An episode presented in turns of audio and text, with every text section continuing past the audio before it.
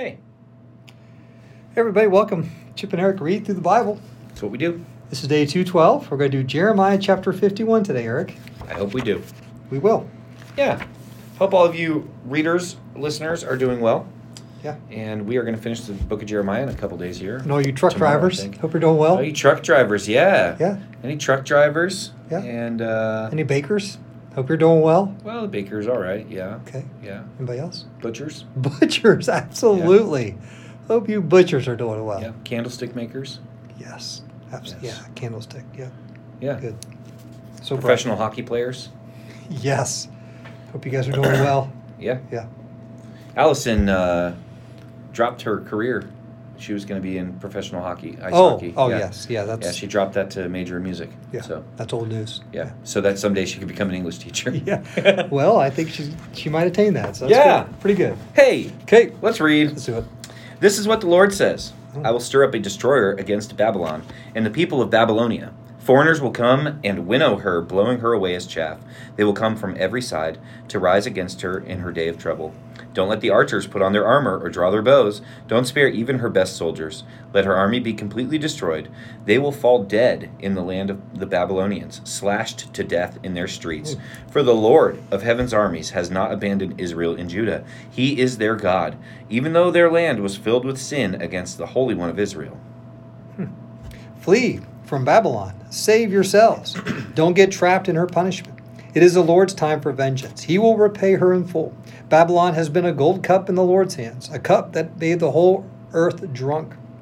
The nations drank Babylon's wine, and it drove them all mad. But suddenly Babylon too has fallen. Weep for her. Give her medicine. Perhaps she can be yet be healed. We would have helped her if we could, but nothing can save her now. Let her go, abandon her. Return now to your own land, for her punishment reaches to the heavens. It is so great it cannot be measured. The Lord has vindicated us. Come, let us announce in Jerusalem everything the Lord our God has done. Sharpen the arrows, lift up the shields, for the Lord has inspired the kings of the Medes to march against Babylon and destroy her. This is his vengeance against those who desecrated his temple. Raise the battle flag against Babylon, reinforce the guard, and station the watchmen. Prepare an ambush, for the Lord will fulfill all his plans against Babylon. You are a city by a great river, a great center of commerce, but your end has come. The threat of your life, the thread of your life is cut short. The Lord of heaven's armies has taken this vow and has sworn to it by his own name. Your cities will be filled with enemies, like fields swarming with locusts, and they will shout in triumph over you. The Lord made the earth by his power, and he preserves it by his wisdom. With his own understanding, he stretched out the heavens, and when he speaks in thunder, the heavens roar with rain. He causes the clouds to rise over the earth, he sends the lightning with the rain, and releases the wind from his storehouses. The whole human race is foolish and has no knowledge. The craftsmen are disgraced by the idols they make, for their carefully shaped works are a fraud. These idols have no breath or power. Idols are worthless, they are ridiculous lies. On the day of reckoning, they will all be destroyed. But the God of Israel is no idol. He is the creator of everything that exists, including his people, his own special possession. The Lord of heaven's armies is his name.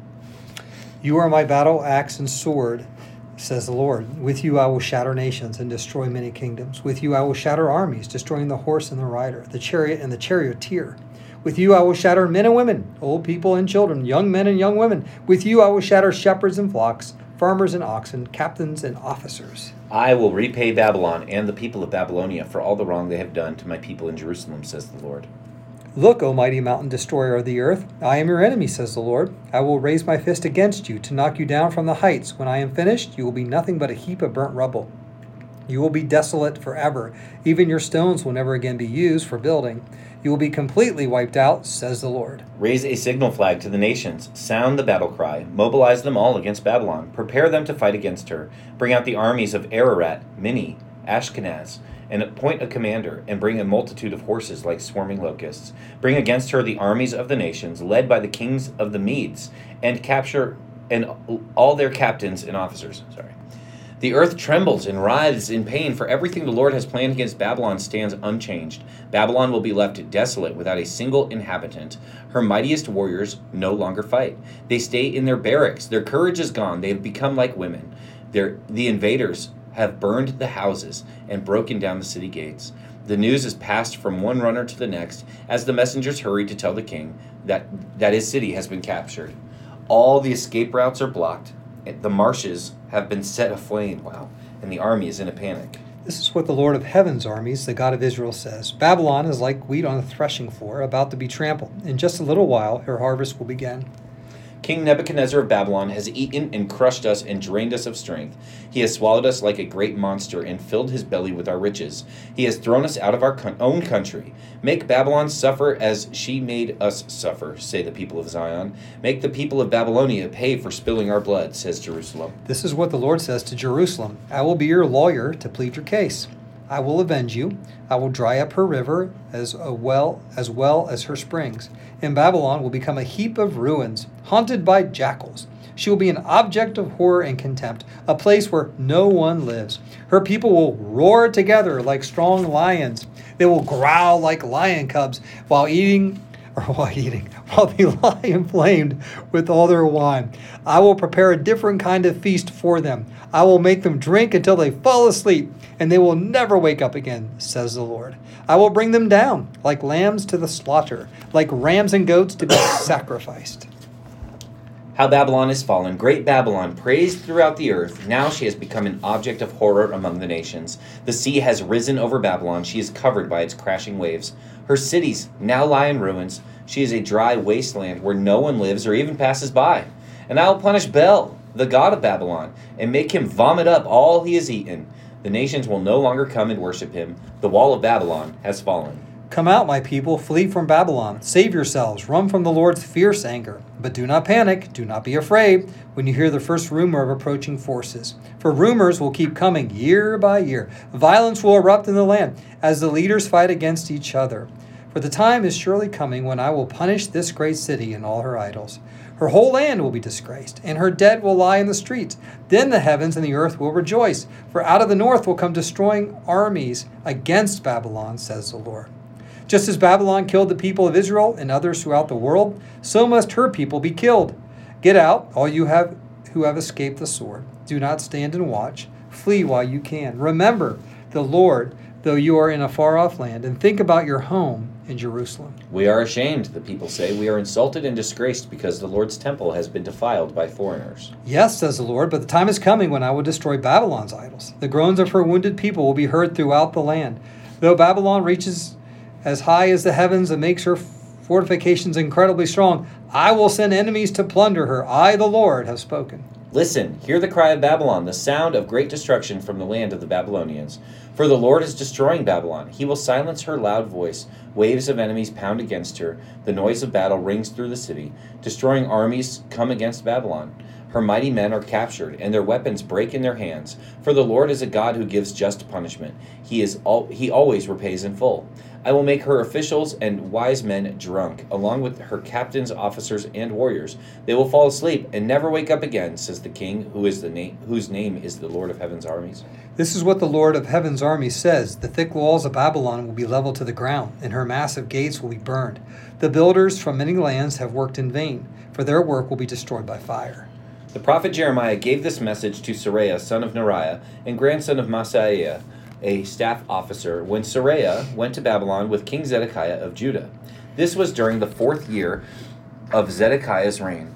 Jeremiah had recorded on a scroll all the terrible disasters that would come upon Babylon. All the words written here, he said to Seraiah, all the words written here. He said to Seraiah, When you get to Babylon, read aloud everything on this scroll. Then say, Lord, you have said that you will destroy Babylon so that neither people nor animals will remain here. She will lie empty and abandoned forever. When you have finished reading the scroll, tie it to a stone and throw it in the Euphrates River.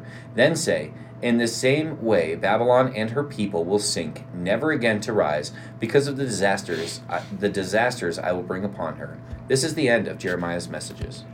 And that Oh, and that is our reading today. Yeah, sorry. It kind of threw me off. This is the end of Jeremiah's messages. And that is our reading today. Yeah. Okay, yes, that is true. It did. Hey, little kinking things. that up. was the end of Jeremiah's messages. Hmm.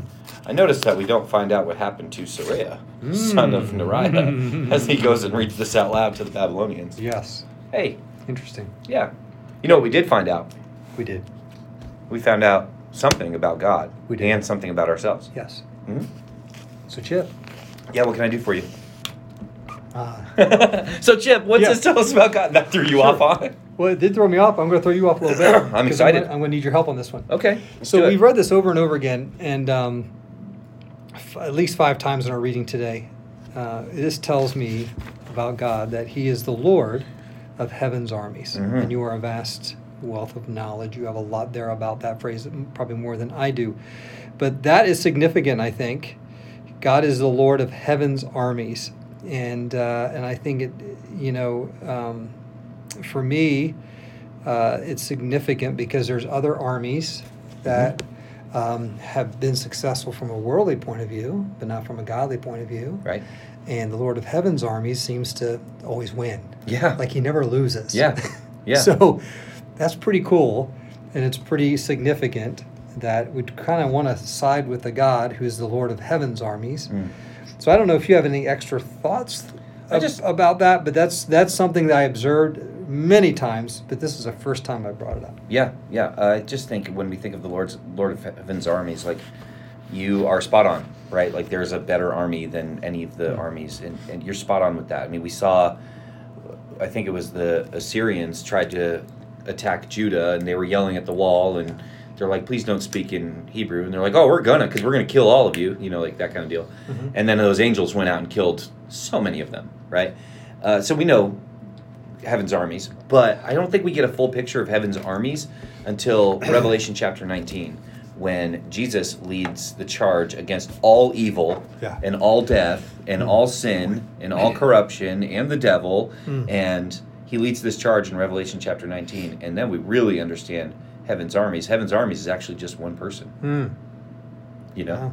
Yeah. You know? It's so One person. because before any of us can draw our swords to fight evil, So Jesus kills them with the sword of his mouth. does that also include like the angels and I mean, yeah, they're, they those God employs them. and- Yeah, God employs them for that. I mean, we, we read about the heavenly hosts Yeah, and, and yeah. those things, but like okay. the But real ultimate right. picture is that God needs no army. We know Mm. that God needs no army to destroy all things. I mean, but yeah, so it's it's it's a national. It's a very nationalist statement Yes. in a time when nationalism was huge to say yes, our army is better because we have the Lord, the Lord of heaven's, Heaven's armies. armies. Right. Okay.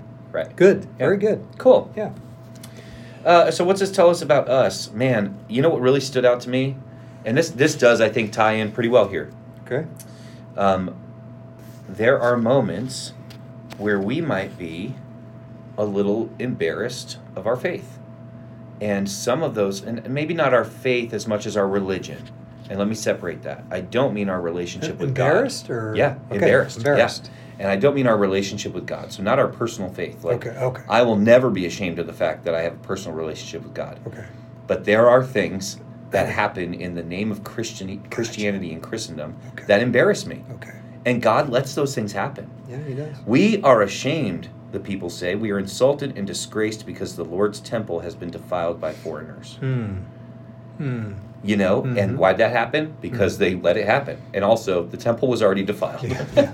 right, by them. But, you know, so it just it just shows me that like there there are things that can cause us to be embarrassed or ashamed or disgraced by things that happen in the name of Christendom and and and what I mean by that is like the structure the the organization of the global church or the history of the church there are things in there that are pretty embarrassing you know and things that happen today that are pretty embarrassing I know Chip you follow very closely when like large pastors fall Mhm. and you know you've as my mentor you've warned me many times about that and, Yeah. um, that embarrasses me and that's true. Yeah. y- you know i think that that's just something that happens i don't Yeah. i don't know if it's right or wrong or i mean it's obviously a bad thing that it happens Yeah. because it means something bad happened Mhm. but we can't confuse that with Mhm. being ashamed of our god Mhm. and that's where the rub is because god says yeah but the time's coming when i'll destroy babylon's idols Mhm. so god's saying i'm going to come out on top here Mhm. um, so be ashamed of maybe what's happened in your religious moment, but Okay. don't ever be ashamed of God. You know. Yeah. So I don't know because he No, because because Yeah. he's Mhm. the Lord of Heaven's armies. You know, And he always wins. and he always wins. so never be ashamed of God. We Yeah. can we, and and I think we can and should speak out about some of the shame and disgrace that happens in churches, Yeah. we have to have a voice about that. You know, when there's when there's uh, sex scandals in certain denominations, we have to speak out about that. When there's blatant racism happening, we have to speak out about We that. I mean, that, that needs to be We do, said. We need to be ashamed Yeah. and disgraced of that because it's not representing God. It, Yeah. it is a disgrace. Yeah. So, and what we need to do is say, listen, Christians are imperfect, Yeah. but the Lord is the Lord of heaven's, Heaven's armies, armies, and. He will win, and He always wins. Mhm. So, He does. It's a good point. Good stuff. hey, cool. Wow. Hey, you guys, have a good day. A lot to think about. We're gonna Yep. finish Jeremiah tomorrow. Oh, yes, we are. Yeah. Good. I hope we get to read about Nebuzaradan. Yeah. Yeah, he's that's an interesting. I know he's Max and Kathy's favorite, which is why they named you Chipster for Nebuzaradan yeah, Bunger. he's one of their favorites. Yeah. Yeah, yeah. Yeah, okay. Sure. Okay. We'll t- talk to you guys tomorrow. All right. Bye.